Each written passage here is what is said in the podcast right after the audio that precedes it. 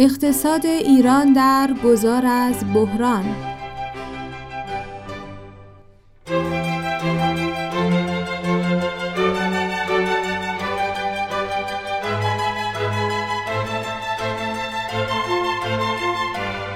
این پادکست مباحثه صادق الحسینی و علی مروی درباره اقتصاد ایران است و سعی می کند با زبانی ساده پیچیدگی بحرانها در اقتصاد ایران را نشان دهد و راه برون رفت ارائه کند.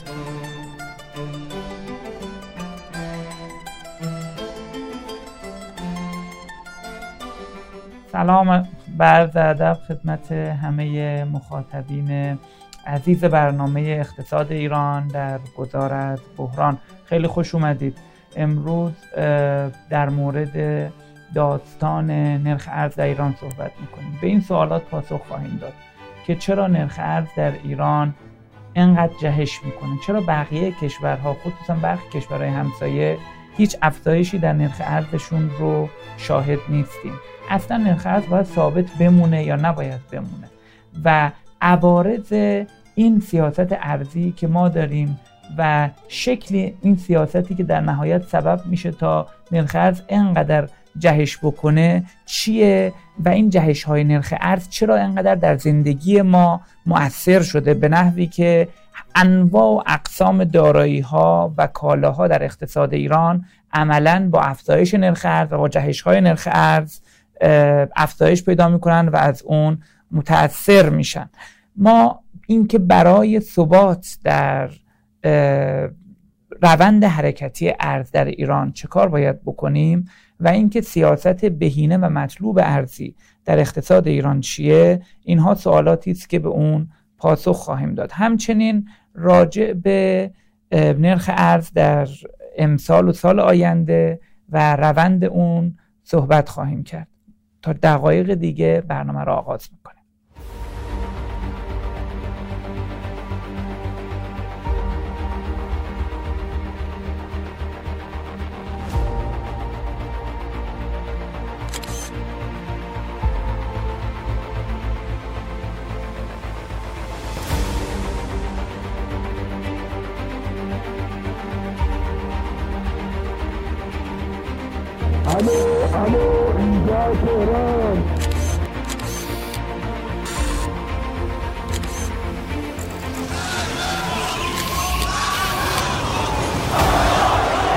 پیام انقلاب شما ملت ایران را الرحیم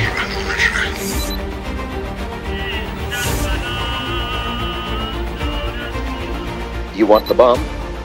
شما بمب رو می‌خواهید بمب یه جور نیست بمب انواع بمب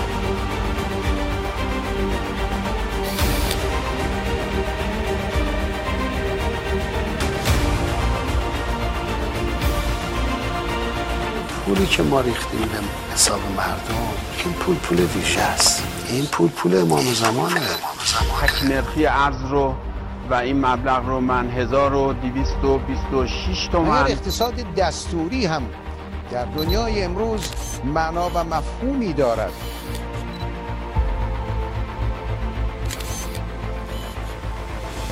نرخ ارز کشور 4200 تومان خواهد بود. States will withdraw from the Iran منم مثل شما deal. صبح جمعه دیدم قیمت دفعه صبح جمعه دیدم قیمت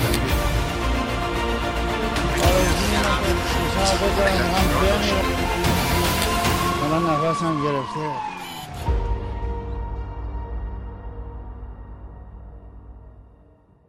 منم عرض سلام و شب بخیر دارم خدمت همه شما مخاطبین عزیز و محترم همونجور که آقای الحسینی گفتن بحث امشب رو به نرخ ارز می‌پردازیم. داستان ارز در ایران. قبل از همه چیز خب معلومه که تعریف نرخ ارز رو دقیق بکنیم با هم خیلی کارمون راحتتر میشه. خیلی راحته. وقتی میگیم نرخ ارز یعنی قیمت یک واحد ارز کشور خارجی به پول خودمون. مثلا وقتی میگیم نرخ دلار الان توی بازار خب 25 هزار تومنه معنیش مشخصه دیگه.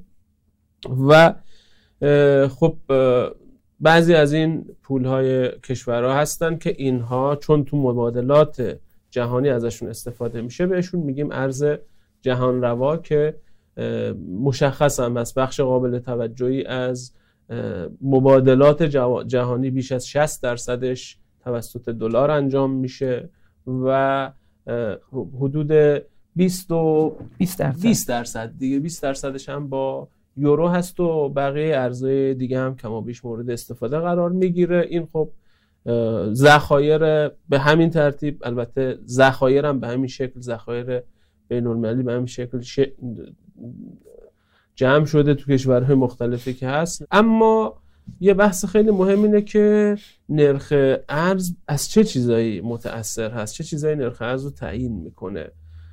برای اینکه خیلی ساده بحث رو بیان بکنم خیلی ساده و راحت میشه گفت که سه تا بازار هست در اقتصاد که خروجی اونها روی نرخ دلار اثر می‌ذاره و همچنین بقیه ارز بقیه کشور برای سادگی دیگه من دلار استفاده می‌کنم. اولین بازار بازار پول هست. چرا بازار پول مهمه؟ چون بازار پول کشور ما مشخص می‌کنه که نرخ تورم ما چقدر خواهد بود. چون تورم ما می‌دونیم افزایش قیمت و تورمی که ما داریم یعنی ارزش پول ملیمون کاهش پیدا کرده. طبیعیه وقتی کاهش ارزش پول ملی ما نسبت به کالا و خدمات از ارزش پول بقیه کشور آمریکا مثلا کمتره یعنی دلار هم نسبت به کالا و خدمات کاهش ارزش داشته. ولی کاهش ارزش ریال ما بیشتر از کاهش ارزش اونها هست انتظار داریم که ریال ما نسبت به دلار کاهش ارزش پیدا کرده باشه. یا به بیان دیگه نرخ دلار رفته باشه بالا. به همین خاطر شکاف تورمی که وجود داره بین ایران و آمریکا خب خودش مثل یه نیروی طبیعی نرخ دلار رو می‌کشه بالا. بازار دوم بازار محصول هست. وقتی که بهرهوری ما از بهرهوری آمریکا کمتر هست خب این باعث میشه که خالص صادرات ما به آمریکا منفی بشه یا ما بیشتر واردات از اون سمت به این سمت باشه و خود این تقاضا برای دلار رو افزایش میده و خود اینم یه نیرویی که سعی داره در بلند مدت نرخ دلار رو بالا ببره.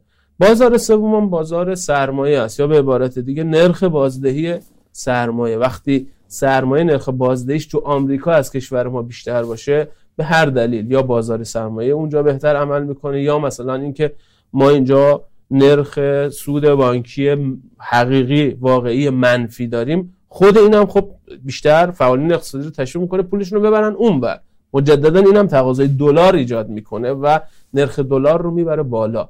خب این سه تا بازار تعادل این سه تا بازار مؤثره در این که نرخ بلند مدت دلار چقدر باشه و چقدر افزایش پیدا بکنه یا کاهش پیدا بکنه و خب در ادامه هم بحث می‌کنیم و همونجوری هم که مشخصه عملکرد اقتصاد ما در این سه بازار به گونه ای بوده که خب روند بلند مدتش نیروهای طبیعی اقتصاد ایجاب می‌کرده که این روند بلند مدت روند افزایشی باشه. و البته ما یه نسخه های معروف در واقع مدل های اقتصادی که بخوایم بگیم نرخ ارز رو میان تبیین می‌کنند یه نسخه بین المللی تئوری رابطه مقداری پول هم داریم. رابطه مقداری پول ما قبلا توی بخش تورم گفته بودیم. اگه حالا مخاطبین عزیز یادشون باشه این نسخه بین المللی هم هست. نسخه بین المللی چی میگه؟ میگه اگر حجم نقدینگی افزایش پیدا بکنه حتما نرخ دلار کاهش پیدا می‌کنه. نرخ دلار هم افزایش پیدا می‌کنه. یا اگر افزایش رشد داشته باشیم نرخ دلار کاهش پیدا می‌کنه که البته این تئوری چون برای توضیح نوسانات کوتاه مدت نرخ ارز خوب کار نمی‌کنه تئوری دیگه هم توسعه پیدا کرده که چون خیلی پیچیده است دیگه خوبه تو این برنامه. حالا بازش نکنیم اگر برنامه دیگه لازم شدش بپردازیم. بله اینجا ما بیشتر سعی می‌کنیم که مفاهیم رو منتقل کنیم به نحوی که مهمترین اولویت ها و مهمترین مسائل رو بگیم. برای همین فکر می‌کنم الان خوبه بریم به بحث رژیم های ارزی مختلف چون سوال بخش عمده از مخاطبین این بوده که آقا رژیم های ارزی مختلف بالاخره چجوری دارن کار می‌کنن؟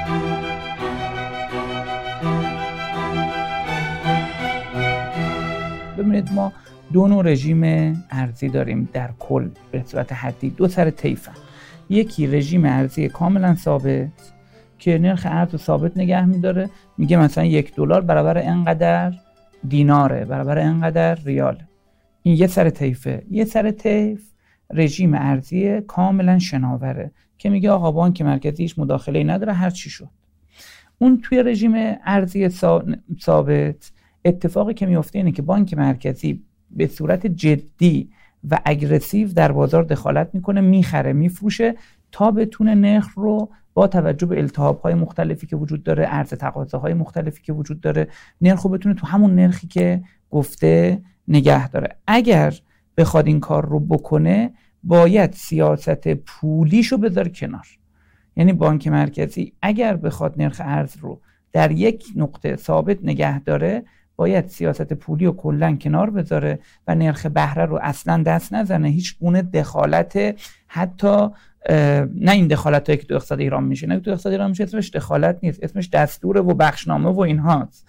حتی هیچ گونه دخالت تو خرید فروش اوراق و اینها نباید بکنه تا نرخ بهره نرخ بهره خودش جوری تعیین بشه که نرخ ارز در یک نقطه مشخص ثابت بمونه. پس برای اینکه اگر شما یه بحثی داریم ما به نام سگانه ناممکن که حالا یه سری انتقاداتی بهش شده هلن ری و اینها بحث مختلف دارن که نمی‌خوایم وارد اون بشیم. باز پیچیده می‌کنه بحث رو. اما سگانه ناممکن میگه اگر شما خواستی کنترل نرخ ارز رو داشته باشی و حساب سرمایت هم باز بود یعنی ورود و خروج پول به خارج کشور بالاخره طوری بود که قابل انجام بود. نمی‌تونی نرخ بهره مستقل داشته باشی و نرخ بهره داشته باشی که کنترلش کنی. به هر نحو سیاست پولی مستقل نمی‌تونی داشته باشی. یا بالاخره هر کدوم از این دوتا رو شما کنترل کنی سومی رو نمی‌تونی کنترل کنی. حالا ما بحثمون اینها نیست. بحثمون اینه که بالاخره در رژیم ارزی ثابت شما موظفی که به شدت دخالت بکنی و نرخ رو در یک نقطه ثابت نگه داری با خرید و فروش گسترده از چه کشورهایی می‌تونن این کار رو بکنن؟ کشورهای کوچک که نرخ که ارز بسیار زیاد دارن. بله هواشی خلیج فارس. نمی‌دونم کشورهایی که درآمدهای نفتی بسیار گسترده دارن به نسبت جمعیتشون و به نسبت معاملاتشون مثل عربستان که قابل مقایسه با ایران نیستن. ایران کشور بزرگیه. که از این طرف مبادلات بین هم زیاده و امکان ثابت نگه داشتن نرخ ارز به دلیل نداشتن منابع ارزی گسترده کلا نداره. حالا ایران چیکار کرده در این سالها؟ ایران رفته به سمت اینکه نرخ شناور مدیریت شده رو مثل قالب کشورها به کار بگیره. اسما این کارو کرده. رسما همون ایران سعی کرده. هر وقت منابع ارزی داشته رفته به سمت نرخ ثابت ارز. همونطور که نمودارها نشون میده هر وقت دولت های ایرانی تونستن نرخ رسمی رسمی ارز رو ثابت نگه داشتن و هر وقت منابعشون تموم شده مثل سال 77 مثل سال 81 مثل سال 92 اینها ارز جهش کرده بنابراین نمودار ارز رو که نگاه می‌کنید می‌بینید انگار یه پلکونیه یا یه پله باید ازش بالا بری این نشون میده نشون از خراب بودن و نادرست بودن سیاست ارزی در کشور میده. کشورها اصولا وقتی که مداخله می‌کنن در بازار هر به هر نحوی چون شناور مدیریت شده است وقتی باید مداخله کنی حالا مداخلت کمتره. وقتی مداخله می‌کنی باید از اون طرف با ستروندسازی با عقیمسازی جلوی اثرش رو تو بازار پولت بگیری. مگر نه؟ شما وقتی که ارز خریدی پول دادی دست مردم ریال دادی دست مردم یا ارز نفتی اومده نشسته تو ترازنامت از دولت خریدی این باعث افزایش سطح نقدینگی میشه. سطح نقدینگی که رفت بالا اتفاقی که میفته اینه که خب تورم داری. برای اینکه جلو این رو بگیرن یه کاری می‌کنن به نام عقیم سازی یا ستروند سازی که چیکار می‌کنن؟ میان اوراق میفروشن اوراق میدن دست مردم پول رو جمع می‌کنه بانک مرکزی. به این عملیات میگن ستروند سازی خب الحمدلله ما عملا هیچ کدوم این کارا رو در ایران انجام نمیدیم. کارهاییه که تقریبا 70 سال 80 سال داره در دنیا انجام میشه. ولی ما انجام نمیدیم و خیالمون خوشه که سیاست داریم. سیاست ما چجوریه؟ میگیم آقا ارز 4200 ارز 1000 تومن. ارز 1226 تومن. همونطور تیتراژ هم هست. میام میگم ارز اینه. من میگم ارز اینه. زورم هم زیاده. در نتیجه ارز. نرخ بهره هم میگم 15 درصده. حالا اینکه نرخ ارز تو بازار سیاه میشه 32 تومن اینکه نرخ بهره تو بازار سیاه میشه 75 درصد. اینا دیگه سعی می‌کنم بکنمش زیر فرش. ولی اینها داره کل بنیانهای اقتصاد ایران و شیرازه اقتصاد ایران رو از هم میپاشونه. باید به سمتی رفت که ببینیم مشکل چیه چرا اینجاییم و چه کار می‌خوایم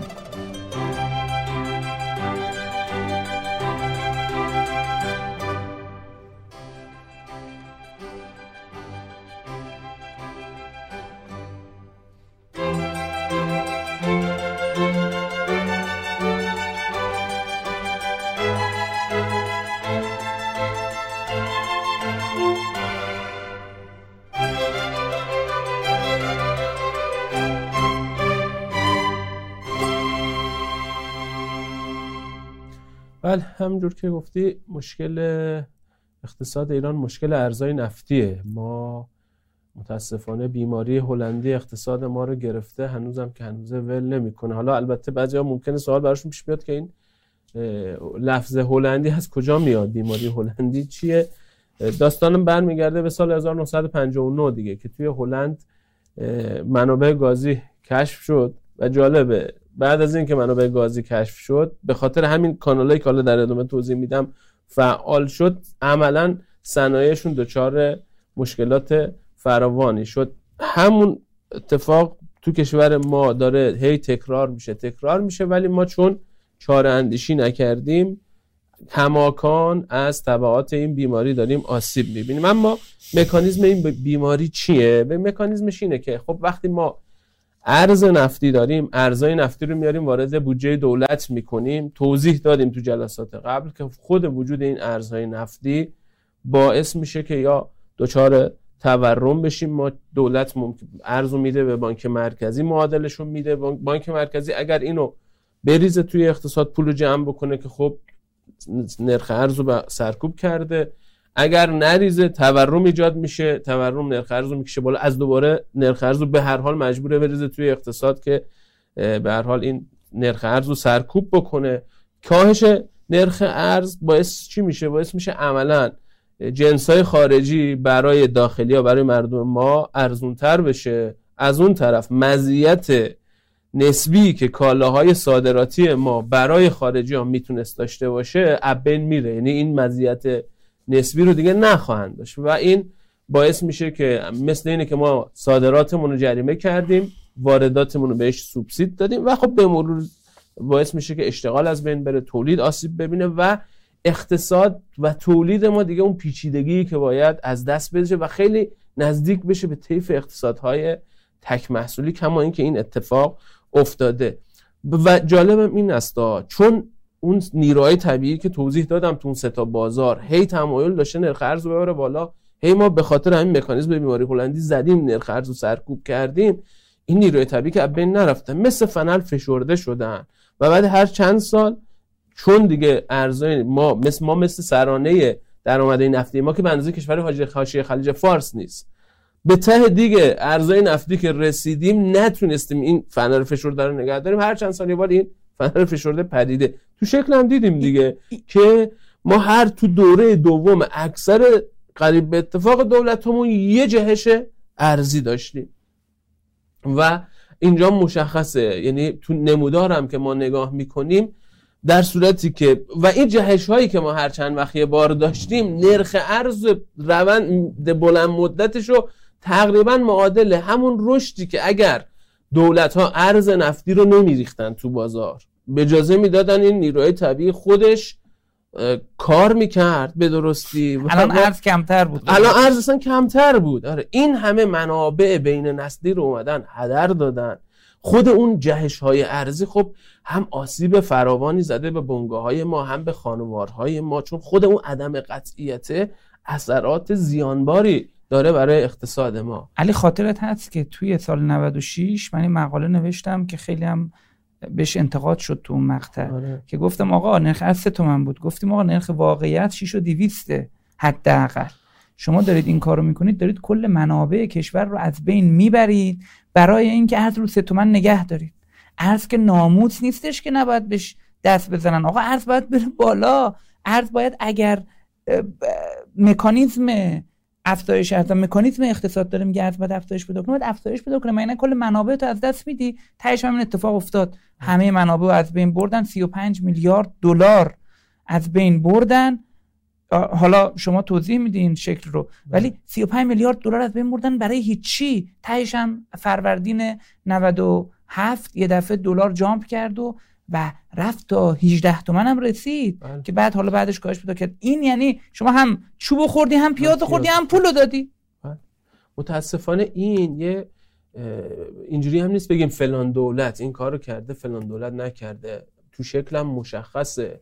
ما توی مثلا از سال 82 هم در نظر بگیریم تو اکثر قریب اتفاق دولت ها و دوره های رؤسای بانک مرکزی پول تزریق شده به بازار. فقط حالا زمان آقای همتی بوده که عمل کرد قابل قبول بوده. مثلا شما نگاه می‌کنید همون اونجا نداشتن. اونجا نداشتن. این آره بگیم اون... که آره.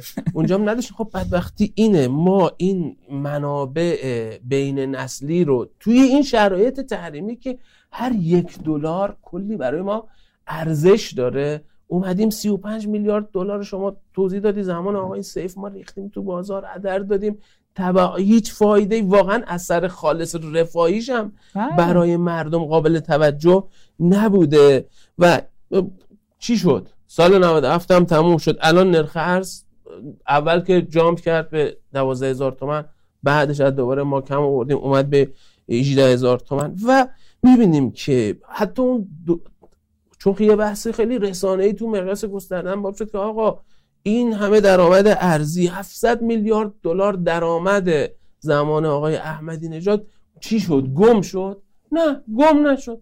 خیلی راحت صرف سرکوب نرخ ارز شد. صرف تشویق واردات شد. صرف جریمه کردن صادرات شد. به همین خاطر شما اگرم نگاه بکنید می‌بینید که ما بیشترین آسیب رو کی دیدیم؟ بیشترین آسیب به تولید داخلیمون رو تو اون دوره دیدیم. حالا بعضی مواقع جالبه. ما اگه بیایم نرخ ارز رو تو دوره های مختلف در نظر بگیریم چون بعضی مواقع اینجوری میگن که آقا مثلا زمان جنگ این بود این زمان اتفاق افتاد. اتفاقا ما برعکس ادعایی که برخی مشاوران دولت آقای موسوی دارن تو دوره ایشون نرخ فقط تو ظاهر ثابت بله. نگه داشته نرخ بازار مثل 4200 الان. آقا واقعا نرخ ارز 4200 بوده. نرخ بازار آزاد که خیلی افزایش پیدا کرد. تازه اونجا مثل این بقیه دولت های دیگه منابع نداشتن. اگر نه که اونم به شدت میریختن تو بازار. و خلاصه کلامی که ما دوچار یه چرخه شومی شدیم. چرخه شوم ارز که متاسفانه به این شکل دولت که دوچار کسری بودجه میشه به اونم به خاطر و استفاده می‌کنه از ارز نفتی توی بودجهش قبلا توضیح دادیم. این باعث ایجاد تورم میشه. تورم یه نیروی طبیعیه که باعث افزایش نرخ ارز میشه. دولت ها می‌خوان نرخ ارز رو جلوشو بگیرن افزایشش رو سرکوب نرخ ارز انجام میدن. این عملا منجر به افزایش واردات و کاهش صادرات میشه. این آسیب می‌زنه به تولید ما اشتغال و کاهش میده. اشتغال پایش پیدا می‌کنه دولت ها میگن خب پس باید از مردم حمایت کنیم. میان یارانه میدن. یارانه باز تشدید کسری بودجه می‌کنه و تورم و این سیکلشون ادامه پیدا می‌کنه که کرده متاسفانه. مثل نوار ضبط صوتیه که انگار هی داره میچرخ هی تو دولت های مختلف داره میچرخه. بله ولی نکته اصلی بیماری هلندی اینه که کاری که بیماری هلندی می‌کنه خیلی کار عجیبیه. کاری که می‌کنه اینه که صنعت منهای اون بخش منابع طبیعی رو از بین می‌بره و نگاه اگر به نمودار بخش صنعت بدون نفت نگاه کنیم قشنگ واضحه که در دوره آقای احمدی نژاد که تقریبا مثلا حالا 2003 اینها تا مثلا 2011 12 نگاه بکنه آدم می‌بینه که صنعت دچار افتهای شدید میشه افتهای مداوم شدید میشه. قبلش هم بوده ها. ولی نگاه می‌کنیم بیشترین میزان افت توی این دوره است عملا. و داستان بیماری هلندی داستان صنعت زداییه. داستان بیماری هلندی داستانیه که به خاطر اینکه دولت ارز نفتی داره در اقتصاد میفروشه و نرخ ارز رو می‌تونه سرکوب بکنه این سبب میشه که واردات ارزون میشه. ارزونی واردات سبب میشه که صنعت داخلی از بین میره. الان همین لیوان رو شما اگر ببینید حالا فقط بخش حالا کشاورزی هم می‌رسیم. همین لیوان رو شما ببینید. همین لیوان ایرانی با اون لیوان فرض کنیم اون لیوان چینیه. این لیوان الان سال 1381 دلار تقریبا هزار تومنه. این هم در میاد 800 تومن تولیدش 200 تومن هم. سود می‌گیره روش میشه هزار تومن تولید کننده. داره تولید می‌کنه کیفیتش از اون لیوان ترک خیلی بهتره. لیوان ترک هم در میاد یک دلار. دلار چنده؟ هزار تومن. این با اون رقابت می‌کنن هر دو هزار تومنه. این کیفیتش بهتر میشه 80 درصد بازار رو می‌گیره. حالا فرض کنید ما ده سال اومدیم جلو. شد سال 89 90 اعداد واقعیه. در سال 89 90 تقریبا سی پی آی ما 5 و 6 دهم برابر شده. یعنی شاخص قیمت مصرف کننده 5 و 6 دهم برابر شده و این لیوان برای تولید کننده در اومده تقریبا 5600 تومن. تولید بخواد بکنه 5600 در حالا لیوان چینی چند در میاد. چین در این مدت سی پی تقریبا 60 درصد 50 خورده درصد زیاد شده. یک و 6 برابر فکر کنیم شده. شده یک دلار و 60 سنت. دلار چنده؟ چند آقای مروی دلار؟ سال 89 هزار تومن. 1226 تومن. یعنی اون چند در میاد؟ یعنی اون تقریبا در میاد 2000 تومن. این چند بود؟ 5600 تومن. نتیجه چیه؟ حالا هی بگید ایرانی. برو کالا ایرانی بخر. معلومه نمی‌خره. بالاخره این 5 و 600 اون 2000 تومنه. چرا باید این کارو بکنه؟ یه بار دو بار سه بار این کارو می‌کنه. نمی‌تونه ادامه بده که. خب چرا این اتفاق افتاده؟ همش به خاطر اینه که نرخ ارز رو سرکوب کردیم. به خاطر اینه که پول داشتیم زور داشتیم گفتیم ارز نفتی داریم سرکوب کردیم. صنعتمون رو از بین بردیم. این داستان نابودی ارج و آزمایش و پارس الکتریک و شهاب و کفش ملی و کفش بلا و صنایع پوشاک و صنایع ریسندگی و غیره ایرانه. این داستان از بین رفتن برندهای ایرانیه. داستان از بین رفتن برندهای ایرانی داستان نرخ ارزه. بله داستانهای دیگه هم داره. مدیریت هم هست دخالت های دولت هم هست انحصار هم هست. اما بخش عمده رو نرخ ارز پاسخ میده. و فقط هم صنعت نیست بخش کشاورزیمون هم همینه. شما وقتی که از انبه پاکستانی تا موز اکوادوری از سیب لبنانی تا پرتقال مصری توی اقتصاد به خاطر نرخهای پایین ارز وارد کردی این میشه سهم بخش کشاورزی از تولید ناخالص داخلی که مداوم نزولی بوده تا نگاه بکنید تا سال 2016 2015 که نرخ ارز تعدیل شده. نرخ ارز یه دفعه رفته بالا چون منابع نداشتیم و سهم کشاورزی هم رفته بالا. چرا؟ چون واردات گرون شده. آقا این برای کشوری که اشتغالش براش اولویته این برای کشوری که توسعه براش اولویت توسعه نیافته است این برای کشوری که جمعیت جوون داره این برای کشوری که دموگرافیک ویندوش باز شده. یعنی حجم عظیمی جوون داره که باید برای اینا شغل ایجاد کنه و اونجوری رشد کنه. اینجوری از بین بردن تولید و کشاورزی نابودی آینده کشوره. از بین رفتن مردم در آینده کشوره. خب دولت ها در پاسخ به این چیکار کردن؟ دولت دیگه می‌تونه زور داره. میگه چی؟ میگه آقا من تعرفه می‌ذارم. من ارز ترجیحی میدم. برای حالا تعرفه رو در ادامه شما میگی ولی من ارز ترجیحی رو فقط چند تا نکته بگم راجبش. ارز ترجیح یعنی همین 4 و یعنی اینکه آقا من ارز ارزون میدم برای اینکه قیمت کالا ارزون بشه. ارزون میشه با ارز ارزون دادن؟ اگر اینجوریه چرا 4 200 بذاریم؟ ارز بذارید هزار تومن. بذارید یه تومن. چرا 4 200 آخه اگر اینجوری اقتصاد کار می‌کرد که همه دنیا این کارو می‌کردن که. خب چرا این کارو نمی‌کنن؟ به خاطر اینکه شما ارز ترجیحی دادی اگر موبایلی رو شما خریدی با ارز 4200 4 میلیون تومان ولی تو بازار آزاد هست 25 میلیون تومن شما که گرفتی 4 میلیون تومن آیا میری 4 میلیون میفروشی؟ میگی نه آقا قیمتش چنده؟ قیمت با بالاترین نرخ بازار سیاه لنگر میشه و با اون تعیین میشه. شما میریم یا قیمتش 25 میلیونه. من تو بازار بخوام بفروشم 25 میلیون میفروشم. حالا شما که این کارو می‌کنی آیا وارد کننده عقلش نمی‌رسه این کارو بکنه؟ توضیح کننده عقلش نمی‌رسه این کارو بکنه؟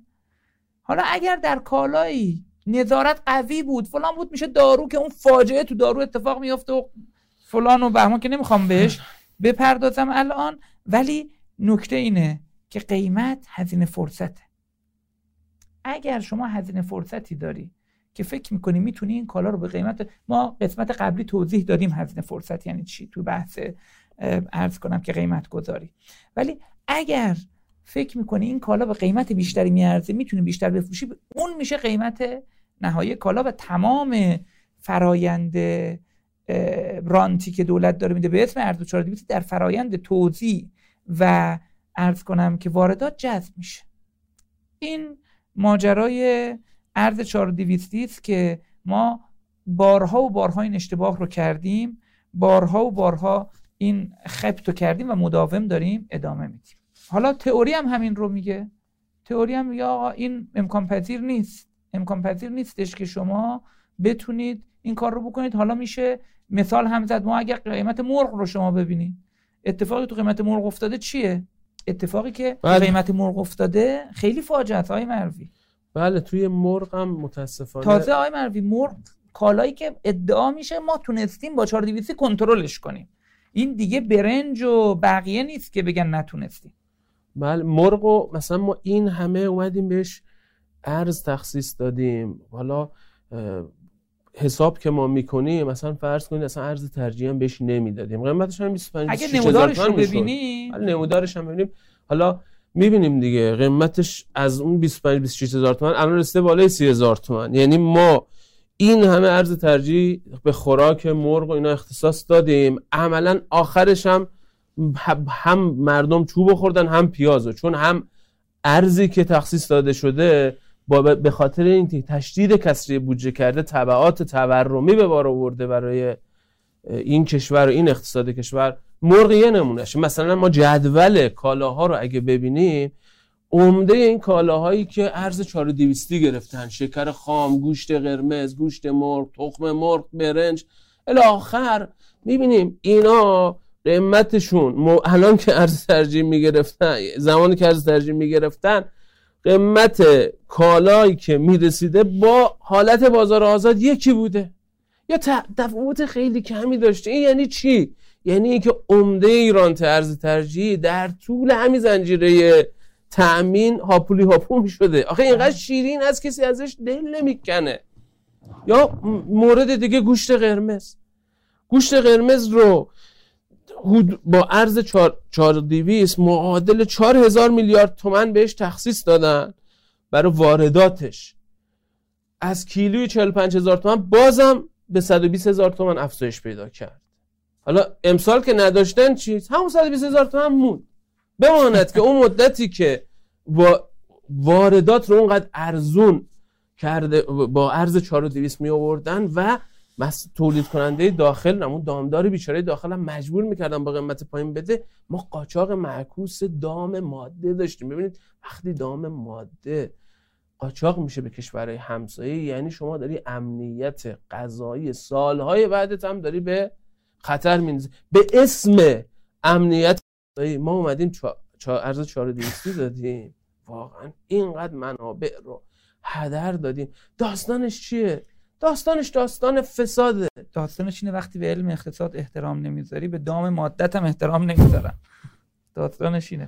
بله بدودش به چشم کی میره؟ دودش به چشم این مردم بیچاره میره. تازه ما دارو که دارو که فاجعه بارتر همین بارها گفتیم تو همین گوشت قرمز آخه به دهکای پایین هم اصابت نمی‌کنه.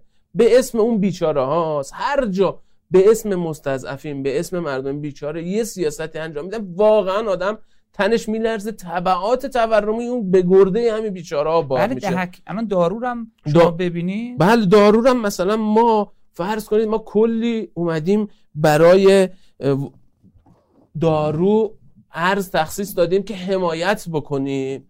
حمایت از مثلا مصرف کننده بکنیم. اومدیم تولید رو آسیب زدیم بهش.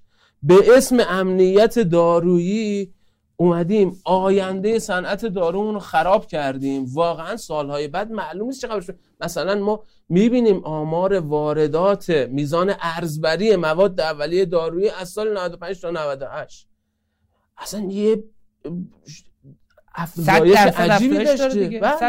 افزایش. عجیبی داشته متاسفانه. و ضمن اینه که وقتی شما میای اینجوری ارز تخصیص میدی به واردات داروی تمام شده به اون 100 درصد ارز 4200 میدی به نهادهات هم نهاده ها چند درصد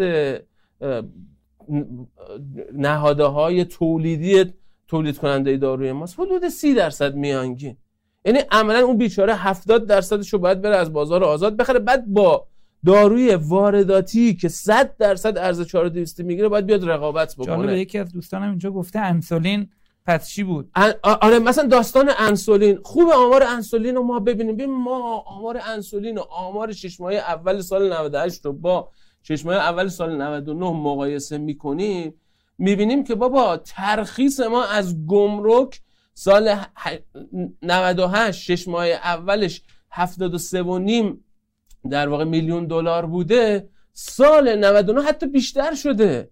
82 میلیون دلار شده. خب؟ ولی ببینید سال 98 فروش بیمه ایش حدود 87 میلیون دلار بوده. سال 99 نزدیک 40 میلیون دلار کمتر از 40 میلیون دلار. یعنی بیش از نصفی از این اصلا از طریق زنجیره توزیع و فروش رسمی نبوده.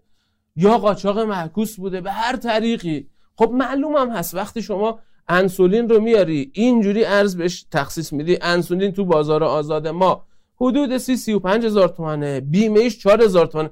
خب وقتی تو کشور همسایه 6 دلاره دیگه کفش. تو بعضی از کشورها به 11 دلار می‌رسه. معلومه تو شما انتظار داری قاچاق شکل نگیره. قاچاق شکل می‌گیره از اون ورم توضیح دادیم تولید کننده دارو هم ما داریم جریمه می‌کنیم. همین الان طبیعی دیگه اینقدر کمبود انسولین فشار آورده مجبور شدن جیره بندی بکنن. این ترندا توی شبکه های اجتماعی ایجاد شده یا امنیت داروییمون رو رسما داریم به خطر میندازیم. کلی هم منابع بیت المال منابع بین الرسول داری هدر میدی. دیشب مگه شما مناظره نداشتی با این دوستانی که خودشون یکیشون رئیس سابق تامین اجتماعی هم بود. میگفتش این حرفایی که شما می‌زنید دارو قاچاق میشه آربیتراژ قیمتی وجود داره قیمت دارو تو ایران یک دهم اون ور شده در نتیجه میرن قاچاق می‌کنن. اینا اصلا بدیهی نیست. می‌گفت برای من بدیهی نیست در نتیجه این واقعیت نداره. یعنی متاسفانه مسئولینی که توی این مملکت مسئولیت داشتن با حرفهای پوپولیستی با اقدامات پوپولیستی و بعدا خودشون هم زینفعه. من شنیدم که یکیشون از این کسایی که شما باش مناظره داشتید زینف هم هست توی یکی از این داروسازها که اگر اینجوری باشه یعنی واقعا این مملکت رو دیگه به شکل عیان و اوریان اینها دارن آش و باجاش می‌برن. و هیچ از هیچ کم صدا در نمیاد. ما من الان داشتم کامنت ها رو نگاه می‌کردم. یکی از دوستان گفته که همه جای دنیا نرخ ارز رو کنترل می‌کنن با تعرفه بازی می‌کنن. برعکس اتفاقا. یعنی اینجوریه که همه جای دنیا نرخ ارز رو بهش اجازه میدن که تارگت برای نرخ ارز به اون معنا نمی‌ذارن. اجازه میدن نرخ ارز بالا پایین میشه. اگر هم تارگت بخوان بذارن از اون ور سیاست های سترونسازی و عقیم سازی پولی رو اجرا می‌کنن که تورم نداشته باشه این تارگتی که گذاشتن. اون هم دامنش رو انقدر وسیع می‌کنن که امکان پذیر باشه. بعد تعرفه رو ولی به شدت میارن پایین اصلا WTO اجازه نمیده اینا تعرفه بذارن مخصوصا تعرفه های بالا. حالا اگر ما برای اینکه نشون بدیم این حرف درسته یا نه نگاهی بکنیم به نظام تعرفه ای در دنیا می‌بینیم که نرخ تعرفه موزون در ایران حول و حوش سی درصده که مقایسه وقتی میشه با سایر کشورها میشه گفت که میشه گفت که نه ایران بالاترین میزان تعرفه مدن در جهان داره. بعد از ما پاکستان تقریبا 16 17 درصد مصر 15 درصد هند هولوش 12 13 درصد که هند داره کاهش میده به شدت. برزیل داره کاهش میده که هولوش 11 درصد. چین داره تعرفه هاشو کاهش میده. بعد از این جنگ تجاری که با آمریکا داشتن. ما بالاترین یعنی گفتیم چی؟ دولت ها برای اینکه بیان مقابله بکنن با از بین رفتن صنعت و تولید داخلی چون نرخ ارز رو غلط گذاشتن. مثال لیوانا رو یادتون باشه. چون غلط گذاشتن میان میگن آقا تعرفه می‌ذاریم. نرخ ارز ترجیحی میدیم. تعرفه می‌ذاریم. ما بالاترین میزان تعرفه موزون رو در جهان داریم. بعد اینم وضع صنعتمونه. خب قاچاق میشه برادر من. قاچاق میشه. مگر تعارف داره؟ این حجم عظیم 20 میلیارد دلاری قاچاقی که مطرح میشه برای چیه؟ برای چی؟ از کجا میاد بله الان که نرخ درست شده دیگه بحث قاچاق نیست. قاچاق نمی‌تونه بشه. مگر تو توی نرخ‌های ترجیحی ولی در نرخ عادی که قاچاق دیگه امکان پذیر نیست. لذا اگر ما نگاه کنیم به اینها می‌بینیم که ما فقط صادرات رو زدیم تو سرش واردات رو تشویق کردیم. به اسم چی؟ به اسم حمایت از محرومین. وقتی هم نگاه می‌کنیم می‌بینیم که تقریبا تو تمام کالاهای 4 حتی دارو که دیگه خیلی عادلانه توضیح میشه خیلی نظارت به شدیده. هولوش 20 برابر دهک ثروتمند نسبت به فقیرترین دهک بهرهمندی یارانه ای داره. 20 برابر بهرهمندی یارانه ای داره که مشاهده می‌کنیم که ما تقریبا دو نیم درصد یارانه دارو رو دهک اول که فقیرترین دهک مصرف می‌کنه و 38 و 9 دهم درصد از یعنی چهل درصد تقریبا از سهم یارانه رو داره ثروتمندترین دهک مصرف می‌کنه. بابا به خدا هیچ جای دنیا اینجوری انقدر تابلو به ثروتمندترین دهکشون یارانه نمیدن رانت پخش نمی‌کنن اینجوری. بعد به اسم فقیرترین ها و متاسفانه ما اینها ارز 4200 می‌دونیم ما همینجوریش هم یه کتاب تعرفه پیچیده ای داریم که توش کلی فساد ایجاد می‌کنه. چرا؟ چون هم تشریفات گمرکی ما رو کلی طولانی کرده. بعضیا از این جابجا کردن ردیف های تعرفه ای منتفع میشن متاسفانه. معافیت های گمرکی گسترده خیلی حرف و حدیث ایجاد کرده. این همه به کنار. وقتی ما میام ارز 4200 رو هم می‌ذاریم. خب نهادهای نظارتی رو میگیم خب باید نظارت بکنن دیگه که این واردات ارز 4200 درست انجام بشه. تشریفات گمرکی رو مجددا گسترشش میدیم.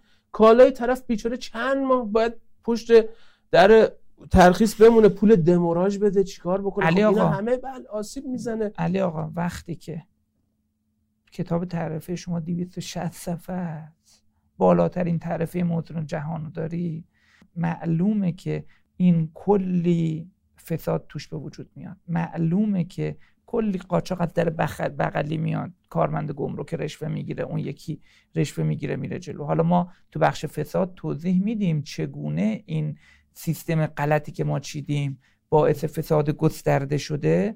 ولی آقا برگردیم به بحث اصلی. بحث اصلی این بود که ما نرخ ارز رو باید جوری تعیین کنیم که کمک کنه به تولید و اشتغالمون یا حداقل خرابش نکنه. همه جای دنیا اصلا جنگ ارزی برای چی درست شد؟ بله جنگ ار... جنگ ارزی رو آره اصطلاح جنگ ارزی که این وزیر اقتصاد برزیل باب کرد. بله. چی جوری درست شد؟ جنگ ارزی هم حالا جالبه توی من تو همین مناظره البته تو مناظره دیشب نشد ولی خیلی ها اینو اشتباه فهمیدن. جنگ ارزی رو وقتی کشورها انجام میدن به خاطر چیه؟ این کشورها عمدن بعضی از کشورها خودشون دوست دارن نرخ ارزش پول ملیشون رو پایین تر بیارن تا برای تولید کنندگان خودشون صادر کنندگان خودشون ایجاد مزیت بکنن مزیت نسبی بکنن تا اونا بتونن بیشتر صادر بکنن. از اون ور مزیت صادر کنندگان خارجی رو کاهش بدن که کمتر واردات داشته باشیم.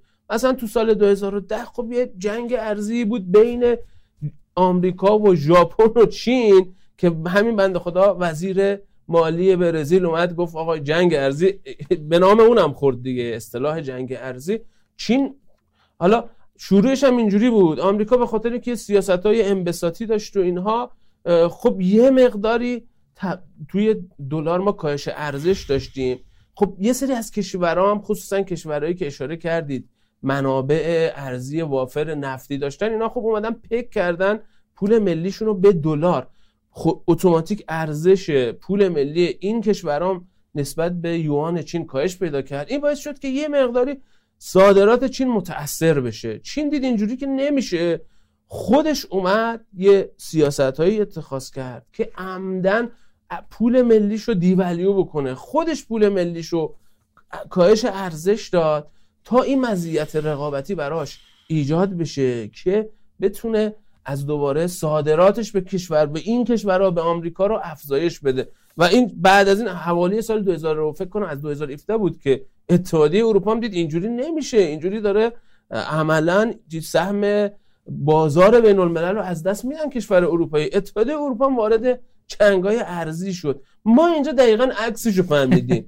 ما فکر می‌کنیم که آقا ما به خودیا شلیک اصلا ما چیز می‌کنیم؟ ما غرور ما میگیم آقا غرور ملی ما اینه که ارزش پول ملی باید حفظ بشه باید بزنیم تو سر ارز. بعد چون ارز رو سرکوب می‌کنیم خودمونم می‌فهمیم که آقا تولید کننده رو آسیب زدیم بهش. مزیت رقابتی نه تنها براش درست نکردیم حتی مزیت رقابتی هم بردیم.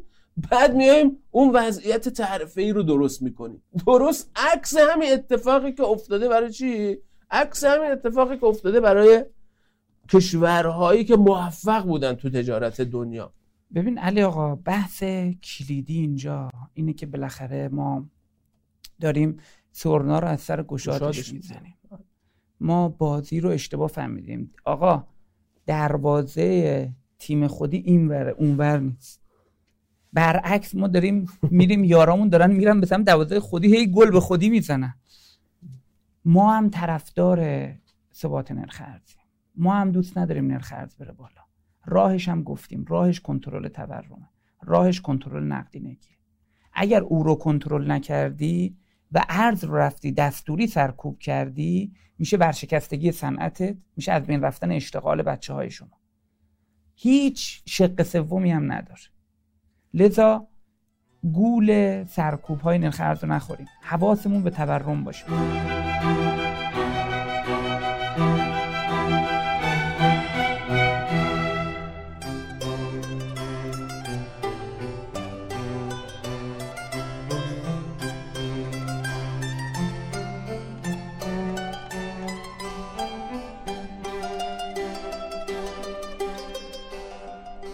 در اقتصادی مفهومی داریم به نام لنگر اسمی. لنگر اسمی واژه‌ای است که انتظارات عاملان اقتصادی با اون تعدیل میشه. عاملان به اون نگاه می‌کنن میگن آقا اون پرچم ماست اون لنگر ماست. به اون نگاه می‌کنن و با اون خودشون رو تنظیم می‌کنن. سابق بر این ده های گذشته ارز یکی از لنگرهای اسمی مهم بود. یعنی کشورها میمدن با ثبات نرخ ارز تثبیت نرخ ارزشون توی 4 5 دهه گذشته. این رو به عنوان یک نشونه ای میذاشتن برای مردم در اقتصاد که به اون نگاه کنن و حرکات خودشون رو تنظیم کنن. اما این سیاست در دنیا شکست خورد. معلوم شد که ارز نمی‌تونه لنگر اسمی باشه.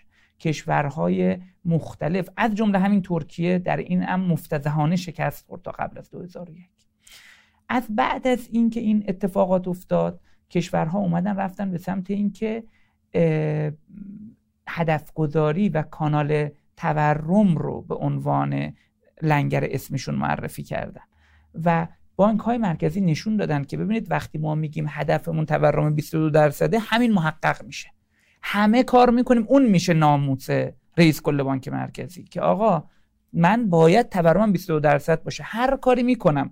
برای اینکه تورم مردم مطمئن باشن تورم 22 درصده. چرا؟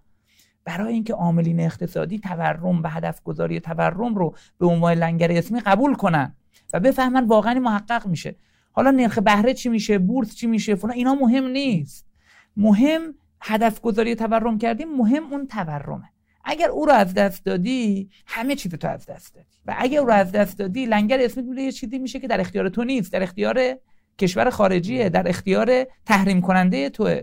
و این میشه وضعیت اقتصاد کشور این میشه از بین رفتن اشتغال کشور این میشه از بین رفتن صنعت کشور. فکر نکنیم صنعت ما یه چیزیه که یه موجود خود مختاری خودش رشد می‌کنه خودش رکود داره و اینها. نه خیر. بسیار وابسته به نرخ ارزه بسیار وابسته به سیکل های نرخ ارزه ترکیه همین کار رو همین تغییر لنگر اسمی رو انجام داد. همونطور که در نمودارهای این کشور میشه دید اینها تونستن بعد از 2001 با لنگر کردن نرخ تورم و در کوتاه مدت با مدیریت نرخ بهره و در بلند مدت با مدیریت کسری بودجه و حذف ترازی های سیستم بانکی و نظارت درست بر سیستم بانکی بتونن یک بار برای همیشه مشکل تورم رو حل کنن لنگر اسمی رو درست کردن مردم دیگه ترکیه هم حتی به تورم نگاه می‌کنن. ترکیه ای که کلی اشتباهات کرده ها الان وضعش اینه بله. باز از ما ده ها قدم جلوست من امیدوارم که ما بتونیم با سیاست گذاری ارزی درست با سیاست گذاری درست در کسری بودجه که من خواهشم از دوستان اینه اونایی که بخش کسری بودجه رو ندیدن دوباره برن نگاهش بکنن. اونجا کامل توضیح دادیم چی جوری میشه از کسری بودجه خلاص شد. با مهار کسری بودجه بتونیم تورم رو کنترل کنیم با مهار نظام بانکی که در قسمت های آتی به نظام بانکی و نحوه رگولاتوری نظام بانکی و اصلاحات نظام بانکی در ایران خواهیم پرداخت. با اون بتونیم جلوگیری کنیم از اوورشوت تورم و در نهایت به این نحو بتونیم نرخ ارزمون رو هم تثبیت کنیم و بتونیم نرخ ارز رو نوساناتش رو محدود کنیم. نه مثل الان که نرخ ارز رو ما میایم تورم رو کنترل نمی کنیم بعد یه دماسنجی داریم به اسم نرخ ارز. اون نشون میده که آقا وضع خیلی خرابه. میام دماسنج رو یه چیه؟ یخی می‌گیریم می‌ذاریم کنار دماسنج که دماسنج اشتباه نشون بده. خب معلومه منفجر میشه این محفظه. معلومه آدمایی که اونجا از بین میرن. انشالله با هدف گذاری درست تورم می‌تونیم نرخ ارز رو هم در آینده کنترل کنیم و یادمون باشه اگر کسی قول کاهش نرخ ارز و راجع به تورم حرف نزد بدونید که داره ظاهر سیاست رو نشون میده و باطن رو از شما پنهان می‌کنه. بدونید که داره ما رو فریب میده. لذا به باطن سیاست توجه بکنیم به نرخ تورم و کسری بودجه توجه بکنیم. حالا در ادامه برای سوالات یه ده دقیقه وقت داریم که تو اونجا راجع به نرخ ارز چون خیلی سوال شده هم الان هم توی کامنت های دیگه که آقا نرخ ارز به کجا میره و نرخ واقعی دلار چقدر علی آقا شما این سوالو اگر آماده جواب بده که بریم به سمت سوالات. یه بار دیگه سوال نرخ واقعی ارز میگن الان نرخ واقعی دلار میگن الان چقدره. یه نموداری هم برای این ما داریم. بله. نرخ واقعی دلار رو خب گفتم روند بلند مدت دلار وابسته است به خروجی سه تا بازار ما دیگه بازار پول و بازار محصول و بازار سرمایه. ما متاسفانه در سالیان قبل هم شکاف تورمی داشتیم هم شکاف بهرهوری داشتیم نسبت به میانگین دنیا نسبت به آمریکا هم شکاف نرخ بازدهی سرمایه داشتیم. یعنی ما مدت‌های مدیدی نرخ سود حقیقی منفی داشتیم. و ولی حالا ما فقط اگر اثر تورمی رو در نظر بگیریم یعنی اصلا فرض کنید که ما اصلا چیز رو در نظر نگیریم. شکاف بهرهوری که داشتیم و شکاف نرخ بازار بله. در نظر نگیریم. بسته به اینه که ما سال پایمون رو چقدر بگیریم نرخ می‌تونه متفاوت باشه. ولی دیگه نرخ با این عمل کردی که ما داشتیم کمتر از 15 هزار تومن نمی‌تونه باشه. یا بستگی داره ما سال پایه رو مثلا اون نمودار سبز رو می‌بینید. من خودم عدد رو حالا حساب کردیم ولی تا 34000 تومان تا 34000 تومان هم حتی می‌تونه. بستگی به اینکه ما سال پایه رو چقدر گرفته باشیم بله روند بلند مدتش می‌تونه این آره، اعداد این با سال پایه های مختلفه. ولی خب نرخ بعضی از سال پایه ها سرکوب شده است ولی عدد درستی رو درست نشون نمیده, نمیده. چیزی که الان با محاسبات ما در میاد بین 20 تا 24 تومن نرخ واقعی ارز نرخ واقعی دلار الان. اگر دولت نرخ رو زیر 20 تومن بیاره که من پیش بینی اینو میارم زیر 20 تومن و باعث میشن صنعت و اشتغال بدتر وضعشون خراب میشه. ولی اگر زیر 20 تومن بیاره داره اشتباه می‌کنه. اگر بالای 24 تومن ببره باید دید سیاستش چیه. من پیش بینی اینه که تا آخر سال نرخ به محدوده 20 تومن و چون دلارهای ما آزاد خواهد شد و چون شرایط تغییر خواهد کرد نرخ حتی به زیر 20 تومن امکان داره برسه که البته درست نیست ولی متاسفانه این کار خواهد شد. در کل بازه درست برای دلار 20 تا 24 تومنه و نیروهای بازار حالا یه ماه دو ماه سه ماه این کارو بکنن. بعد میرن هولش میدن به این قسمت. این مال 6 ماه 7 ماه آینده است. حالا بعدش با توجه به تورم و اجازهایی که باید بشه طبیعتا افزایش پیدا می‌کنه. مگر اینکه ما بتونیم تورم کنترل کنیم که با این بودجه گفتیم تو قسمت بودجه خیلی بعیده.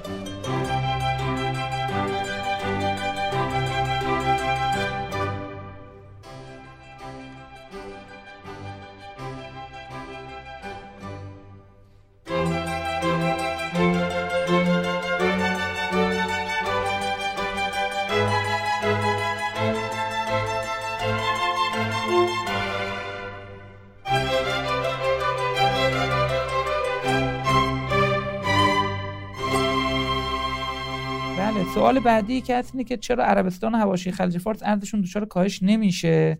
دوستان پرسیدن. ببینید اونها گفتیم اونها سیستم پگ دارن و ارزشون رو ثابت کردن نرخشون رو. چرا؟ چون دلار فراوان دارن. چون دلار فراوان دارن. شما اگر نگاه بکنید به نمودار مثلا چه می‌دونم ذخایر عربستان به جمعیت یا صادرات عربستان به جمعیت تقریبا 6 7 بلکه در دوازده برابر ایران. حالا این رو در قسمت داستان نفت خواهیم گفت که وضع ما چجوریه وضع اونها چجوریه. اونها دلار فراوون دارن امکان این رو دارن ایران امکان این رو نداره. ولی اونها هم باعث میشن با این کارشون الان عربستان کویت بحرین اینها سیاست پولی مستقل ندارن, ندارن. سیاست پولی اینها کاملا وابسته به سیاست پولی فدرال رزرو و هر کاری او بکنین اینا مجبورن همون کار رو انجام بدن تا بتونن عملا نرخ رو با دلار هماهنگ نگه دارن.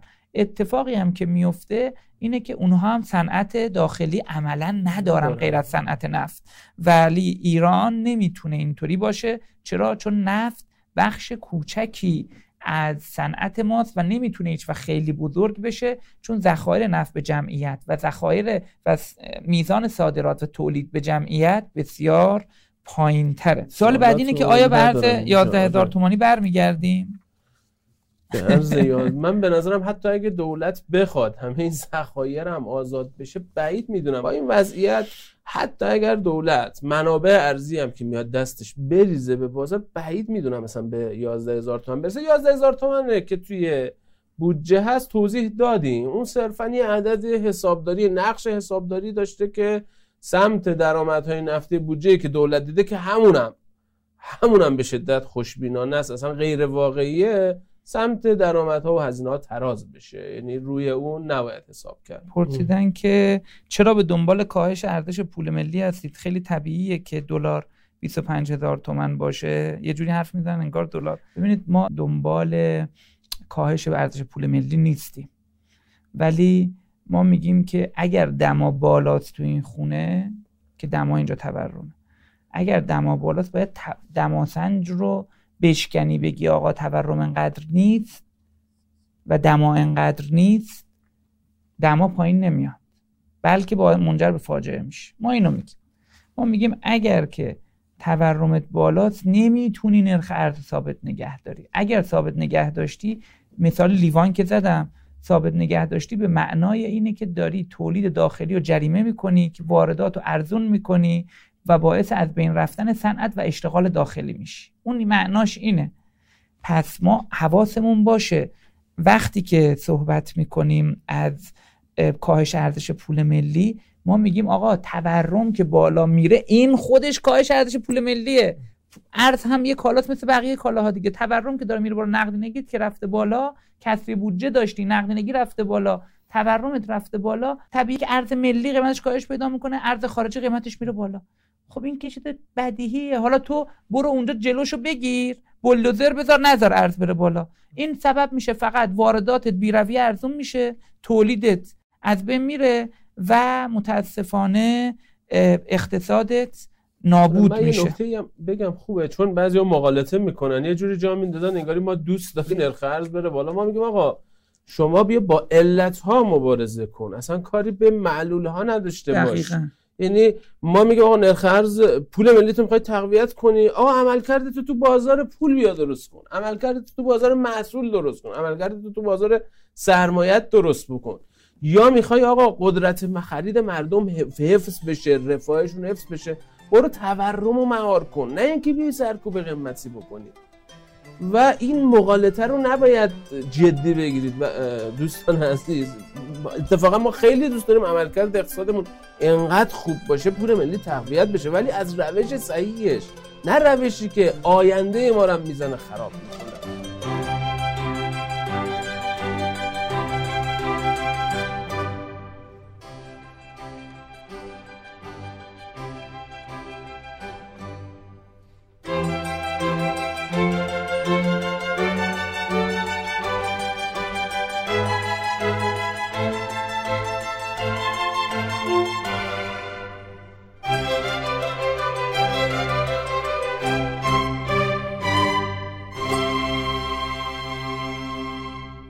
خیلی مبحث خوبی بود دست شما درد نکنه. امیدواریم که بتونیم با این برنامه ها یک سنگ هایی رو از جلوی راه کشور برداریم کم کم با آگاهی بخشی. در حد خودمون.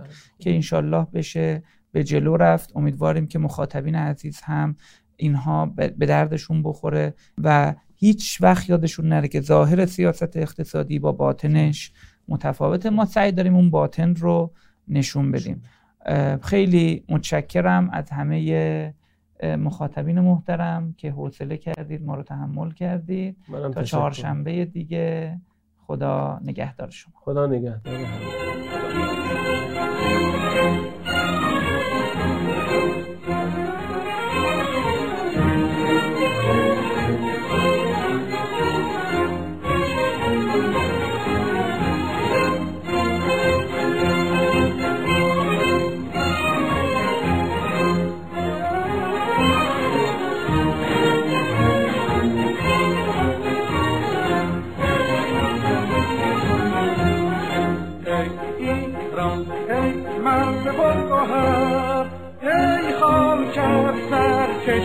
هنر دور از اندیشه بدان.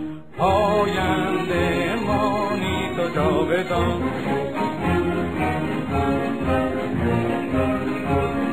ای دشمن از تو سنگ خاره من آهنم جان من فدای خاک پاک میهنم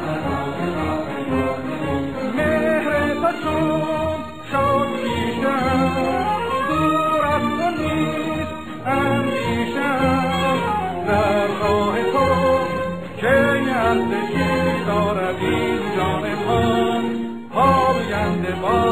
که ایران